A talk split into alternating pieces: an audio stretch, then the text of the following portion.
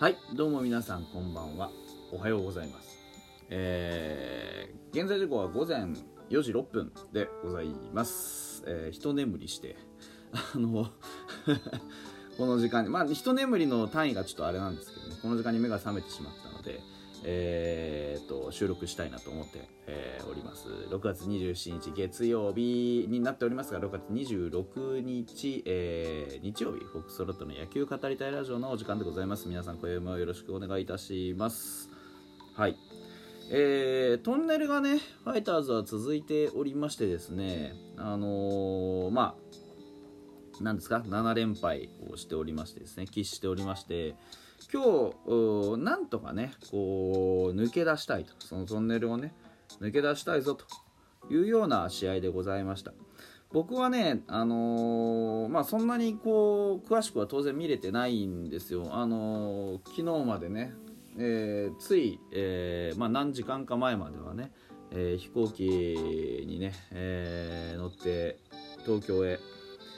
行っていたわけなんでね、ちょっとなかなかこうそう出先でねゆっくり野球を見るのがなかなかできないわけでした。で、試合展開自体はですね非常に僅差のね硬い展開になりまして、でこううちの方のね攻撃のミスでしたりとか守備のミスでしたりとかいろんなこうことが要素がね重なりました。で、そんな中でね、なんとか一勝をもぎ取ることができたということ自体が本当に我々としたらいろんなこうなんて言うんでしょうね、要素があります。野球を楽しむのにはねファイターズは本当に今は全然強いチームではないですけれども、そういう中でね今日みたいなちょっと劇的ちょっといい感じちょっとこう反省含みみたいな、そういうちょっとね印象に残るような試合を一つでも多く重ねていくっていうことが今ファイターズにとっては一番大事なことなんじゃないかなって思っています。一つ一つ勝つ、それだけのことなんですけど、うちはその一つ勝つよっていう勝ち癖みたいなものをどこかに置いて忘れてきてしまっているので、そこがねなかなかやっぱりこう難しいところなんじゃないかなというふうに思っております。どうしてもね、こうたくさん勝てばそれはもちろんいいんですけれどもね、たくさん勝てるようなチームでないのもまた確かなわけでしてね、今はねそれ現実問題あるわけじゃないですか。それはそれとして、こういう僅差の試合をねなんとか延長でもぎ取ることができたっていうのはね非常に良かったんじゃないかなというふうに思いますよ。だからこう強くないチームだからこそ一勝一勝の価値といったものがね、普通のね勝てるチームがこう一勝するのとはちょっと違うよと、ね、大事にできる一勝だよというようなねそういうイメージでいていただければいいんじゃないかなというふうに思っておりますよ。でもね、活躍するべき人は活躍したじゃないですか。例えばヌニエスね、5回の表のソロホームラン見事だったじゃないですか。もう打った瞬間の当たりね、ヌニエスはやるよと僕はずっと言い続けておりました。2軍に落ちた後でもね、どうせ帰ってきてすぐきちんとやるはずなので、ここ最近すごく良くなってますよね。ホームランもちゃんと出ているしヒットも出ている。失礼いたしましたね、あくびが出てしまいましたけどなんでって思われる方もいると思うし、ヌニエスをね全然評価されてない方もいると思うんですけど、僕がヌニエスを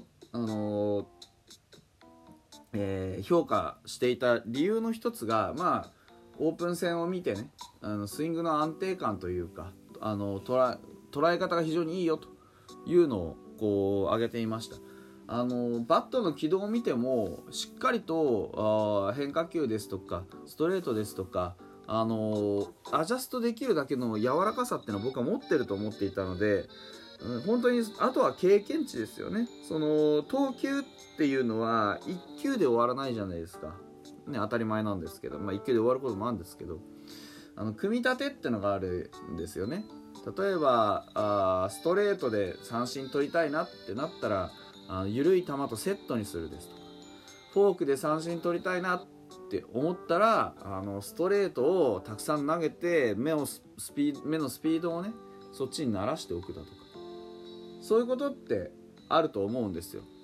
でその工夫っていうのを日本人はよく駆け引きとして使うわけですね。でヌニエスは頭がいいですし技術もあるので、そういう駆け引きの要素とかっていうのを多分に学び取ったわけですよ。オープン戦ですとかそういったところで。で、下した決断というかどういうふうにやっていくかって決めた理由がね簡単で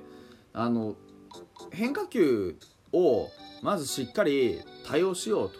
ね日本人は変化球の使い方が独特だと、変化球対応しようというふうにおそらく決めたんだと思うんですよね。で何が起こったかっていうと、そうするとヌニエスのバッティングスタイルの基本が変化球打ちになったんですよ。でこれ実は非常に悪手でして、ヌニエスに求められてるのは何ですかってやっぱりある程度のロングヒットなんですよね。内野ファーストかサードか分からないけどその辺守ってね DH でもいいんですけどロングヒットを打ってほしいよ、ホームランを打ってほしいよ、そういう選手なんですよね。でそういう選手だからこそストレートをまずしっかり叩いてほしい、そこに合わせてバッティング本当は作ってほしかったんですよ。なんですけど変化球に合わせたことによってタイミングが非常に取れなくなってしまったんですよね。一度変化球に合わせようと思って崩したバッティングをちょっと一回立て直すのに非常に時間がかかってしまったと。それがここまでのね本当ちょっと低迷というかね、入り口だったのかなというふうに僕は思っています。要は狙い球ですよね。変化球を狙っていこうとするとストレートに差し込まれてしまうと。だからストレートに合わないし、変化球も日本人の投げる変化球ってやっぱりキレがあるし、ね、変化も多いしで多彩であるのでやはり的は絞りづらいんですよね。そういうところが悪く作用してしまったと。でも今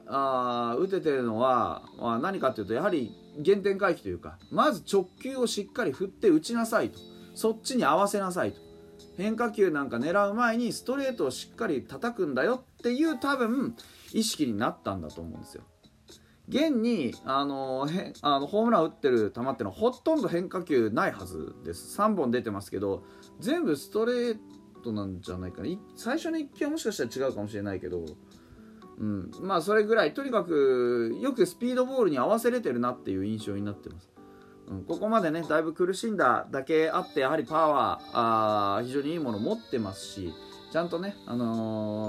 色を出せればねファイターズはちゃんと、ここから先も使ってくれます。アルカンタラもヌニエスもきちんと自分の役割を果たしてくれますよってことになったらね、これほど心強いこともないわけです、ですからぜひ頑張ってほしいなというふうに思います。さらに言うと今日はですね上川端ですよ。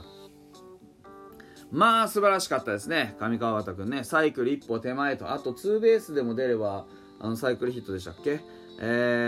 いうようなところで非常にね8回のねホームランも素晴らしかった、ね、プロ初ホームランということで、ね、しっかりボールを叩いてですね、スイングがやはり上川端君の場合は柔軟性が非常にあってですね、体勢が多少崩れてもポイントをしっかりボールをねしっかりポイントで捉えれるというそういう特徴があります。なのでそこがね非常に強く作用したんじゃないかなというふうに思ってます。この間もまとめてヒット打ってましたけど、上川端君のいいところは本当にボールがきちんと芯で捉えられるというところです。これができるだけでバットを短く持ってる意味があるよって僕言ってたじゃないですか、で今日しかもねそういう状態からホームランをしっかり振り切ってホームランにすることができたとなると、いよいよもって内野ショートのレギュラーっていうものをねこのままいけば取れる可能性は非常に高いかなというふうに思います。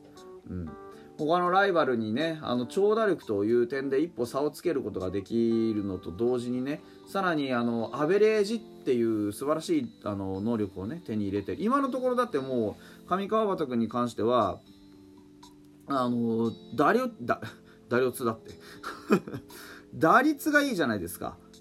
ね。今3割1分3厘なんですよ。でヒットも20本打ってるというところを考えると、もう明らかに他のショートの候補よりかは抜けてきたという印象がありますよね。水野君とか、あと石井一成ですとか、あとは失礼しました、またあくびが出てしまいましたね。その辺のメンツに比べて非常にこうね今フレッシュですし、その辺の、ターンオーバーとしても使えるというところではあるかなとは思います。成績がいいに越したことはないですからね、しっかりとこの調子でねバットを振っていって、結果を残していっていただければいいなというふうに思います。ドラフト会がね一気に下克上じゃないですけど、ドラフト上位をね、蹴落としてレギュラーをつかむなんていうのもね、実にストーリーがあるじゃないですか。そう、このチームは一つ一つストーリーをね、重ねていく、そういうチームに、ね、なっているんじゃないかなというふうに思います。今日ポンセも非常に良かったじゃないですか、ね、ポンセだって僕いいよっていう話をしてたような気がしますよ、やっぱりね、うん、そういうふうな、ね、感じでこうみんなが頑張ってね一つ一つ勝利をもぎ取って全員で、ね、野球やっていくチームなんかがね理想的なんじゃないかなというふうに思っております。一日休んでねまた次のカード応援頑張りましょう。